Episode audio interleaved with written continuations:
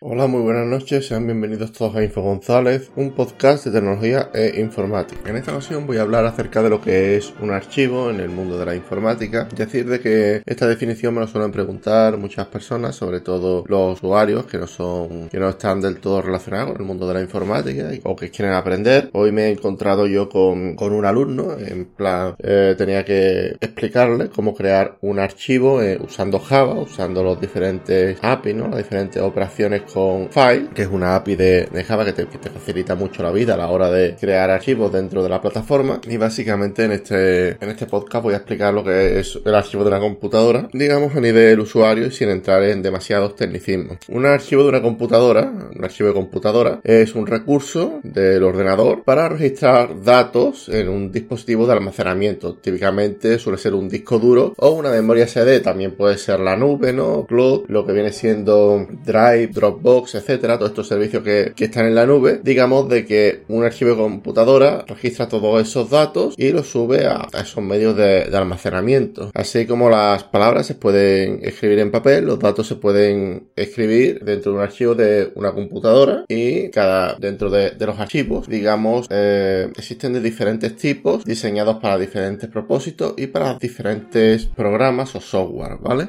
Eh, el contenido de los archivos, eh, la mayoría se, organiza en matrices unidimensionales de bytes. Normalmente, este tipo de archivos existen principalmente dos tipos de archivos y a su vez se dividen en varios tipos, ¿vale? Están los archivos binarios y están los archivos de texto. Los archivos binarios contienen datos almacenados como una serie de, bits o de trozos de archivos, eh, vamos, trozos de bits, mientras que, que en los de texto se representa mediante bloques de bits, pero que únicamente representan caracteres generalmente o UTF-8 o así. Los archivos binarios se contienen una secuencia de bits de bytes o agrupaciones ordenadas en bloques de, octetos o de bits, ¿no? Con, Y.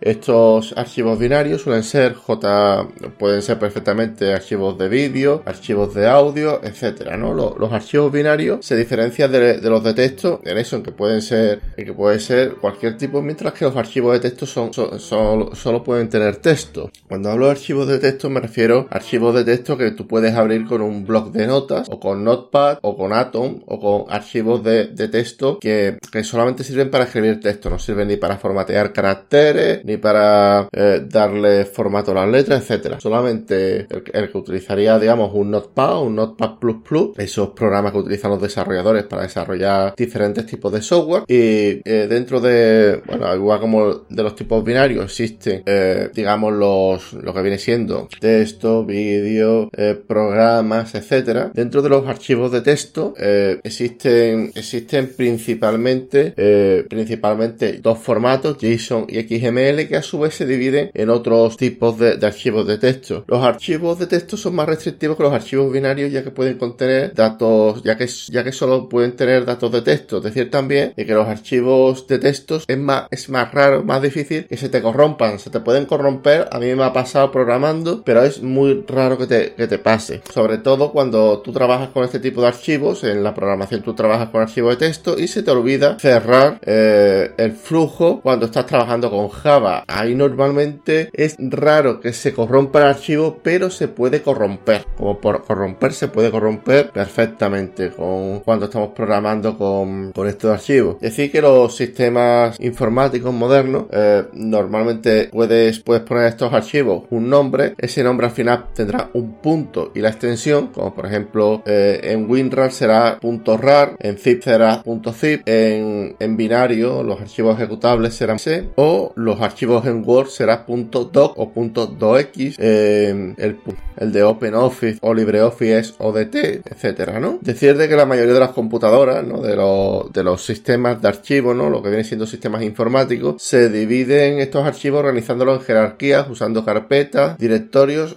Decir de que las operaciones en estos archivos, esto, esto lo, vemos sobre todo cuando programamos en Java o programamos en C Sharp, en el cual se ve, se ve porque, digamos, cuando tú creas archivos, cuando tú creas, eh, cuando tú creas archivos dentro del, vamos, también podrías crear perfectamente carpetas, pero estamos hablando de archivos. Cuando tú creas archivos en, vamos, una, una carpeta para quien no lo sepa, son, son, digamos, donde tú guardas el archivo y es una parte lógica de, de del ordenador. Es como, es como dentro de la, dentro de, la carpeta eh, música tengo ahí archivos con los diferentes MP3 de las músicas que, toque en aquel, en aquel momento, ¿no? Decir de que las carpetas y, directorios, las carpetas es, forma parte más de la lógica, más de, digamos, cómo organizo el sistema, el, mi ordenador, ¿no? Por ejemplo, tengo música tipo clásica, tipo eh, moderna, tipo hip hop, etcétera, y dentro de ella tengo diferentes archivos y cada archivo tiene, digamos, una serie de nombres, ¿vale? Hecho esta aclaración, eh, voy, a, voy a hablar de, los, de las diferentes operaciones sobre archivos. La, podemos crear un archivo, esto, esto parece evidente, pero cuando estamos programando en Java nos damos cuenta de que, de que la creación de un archivo no se hace de forma automática y si, si abrimos un archivo sin habernoslo creado dará excepción, dará errores, etcétera. Entonces, una de las operaciones es la creación de ese, de ese archivo en caso de que no exista. Otra opción es la,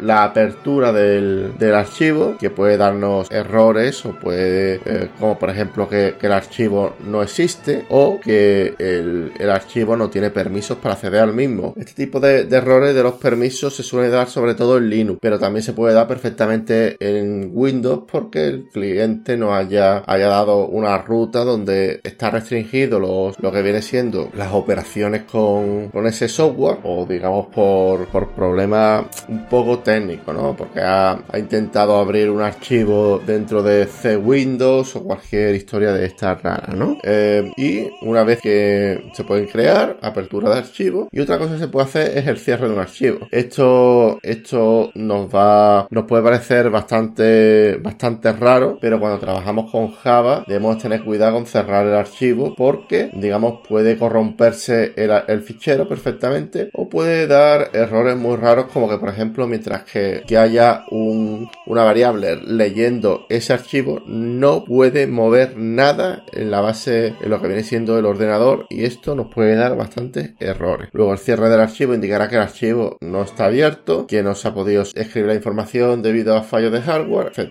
Bien, vamos a ver, he, hablado de la creación de archivos, apertura de archivos, cierre de archivos y ahora queda edición de archivos, es decir, ese archivo se pueda editar, se puede añadir información, quitar, ya sea a través de, un, de un editor de texto, si el archivo editor de texto, o a través de un programa, si el archivo es binario, por ejemplo, si el programa es un, un, PD, un PDS ¿no? de, de Photoshop, pues con el Photoshop puedes añadir más información, quitarle capas, etcétera, ¿no? Decir también de que una de las cosas que tenemos que tener en cuenta cuando trabajamos con archivos es el respaldo de archivos. Es decir, eh, con esos archivos no pueden, no pueden perderse porque a lo mejor son, son cosas importantes, son cosas que, a lo mejor son trabajos que hemos tardado horas y horas hacerlo. Luego tenemos que tener un respaldo de, esos archivos, ¿no? Decir de que normalmente existen para los archivos, existen tantos sistemas de archivos que son los típicos, NTFS, FAT, etcétera, y gestores de archivos. Decir de que ahora mismo como gestor de archivos, normalmente todo el mundo utiliza el Explorer de Windows, pero vamos, yo estoy utilizando otro distinto ahora mismo, creo que se llama Files, lo podéis encontrar en la tienda de Windows, la verdad es que es bastante cómodo, bastante sencillo, bastante útil y nada, voy dejando hasta aquí mi podcast de hoy, la verdad es que se me apetecía hacer